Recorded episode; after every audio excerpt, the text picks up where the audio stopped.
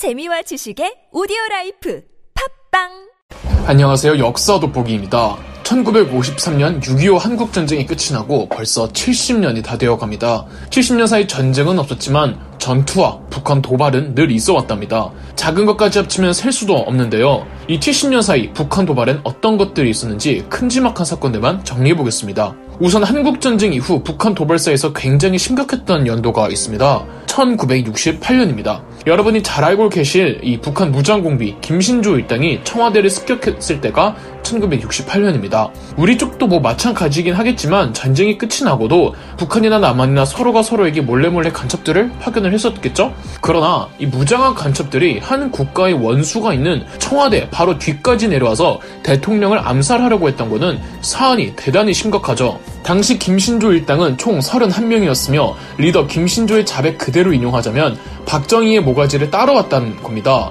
원래 북한의 최종 목표는 한국의 대통령 포함 주요 정계 인사들과 미국 대사관 사람들을 암살하고 교도소의 죄수들을 풀어 치안을 엉망으로 만든 다음 이걸 침략의 명분으로 삼으려고 했다는 겁니다. 김신조 일당의 작전이 그냥 대통령 암살 작전이 아니라 제2차 한국전쟁이 터질 뻔했던 그 명분을 만들기 위함이었던 거죠. 이 김신조 일당은 휴전선을 넘어 산들을 통해 서울까지 들어왔으나 순찰하던 경찰 수색망에 걸린 겁니다. 수색을 피하던 김신조 일당은 지금의 자하문 검문소에서 걸리자 현장에서 시가전을 벌인 뒤 도망칩니다. 이때 종로경찰서장 최규식 총경이 전사합니다. 이후 일당은 인왕산과 북악산 사이사이에 숨어 있었으나 김신조는 세검전 계곡에서 체포됩니다. 이후 남은 간첩들을 색출해 소탕하는 전투가 이어졌고 지금 북악산에 가시면 이 당시 나무에 박힌 총탄의 흔적들이 그대로 남아있답니다.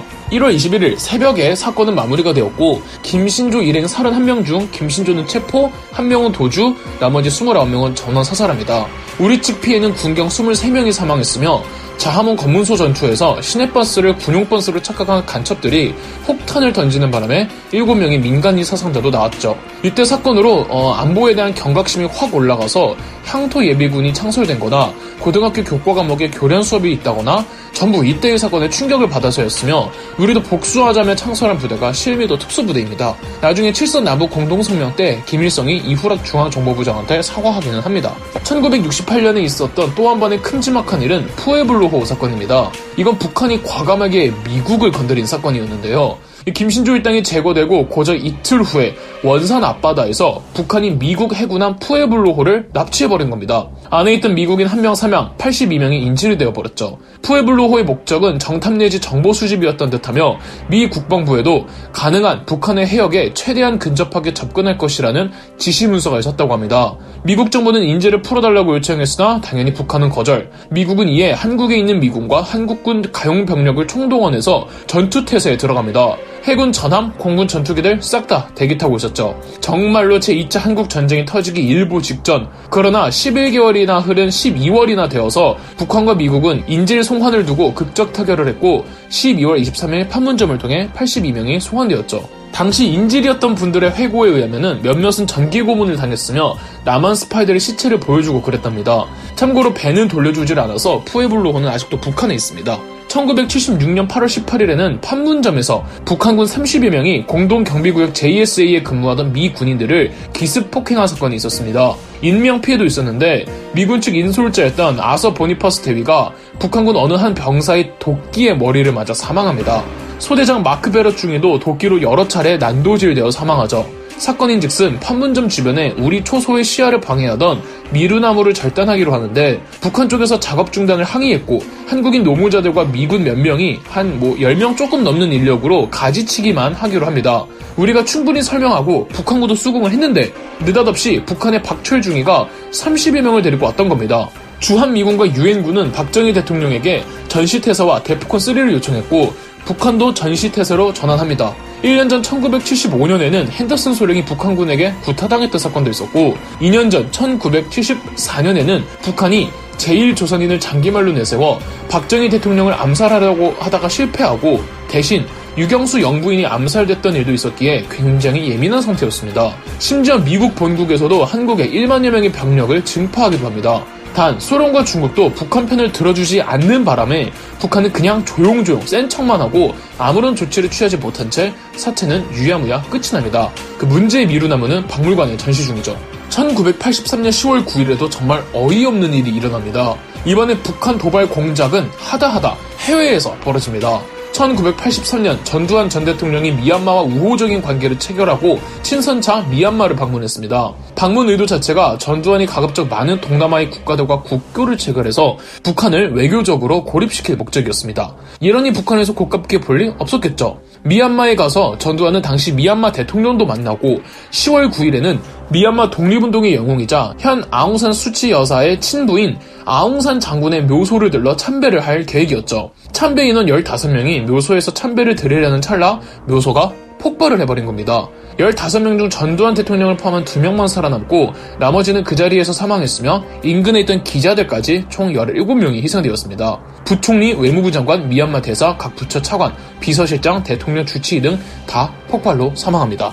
이 사건이 아웅산 묘소 테러 사건입니다. 범인은 북한 공작원 3인, 3명 중 1명은 사살되었고 2명은 체포되었는데 이 2명도 1명은 사형 선고를 받아 사망했고 다른 1명은 무기징역형을 선고받고는 감옥에서 사망합니다.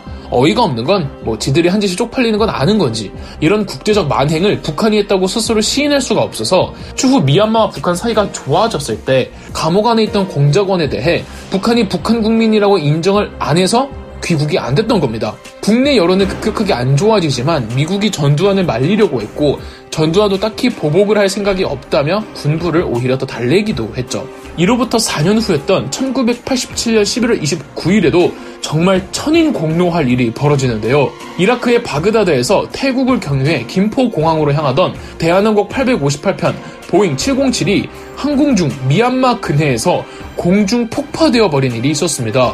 알고 보니 김승일, 김현희 등 북한 공작원들이 해당 여객기에 시한폭탄과 액체 폭발물을 숨겨두었던 겁니다. 그러곤 김승일, 김현희가 일본인으로 위장하는 바람에 미국은 물론 다른 외국 국가들까지도 북한에 강하게 항의했고 유엔은 북한 측의 만행을 비판하며 외교적 고립을 더욱 심화시켰답니다.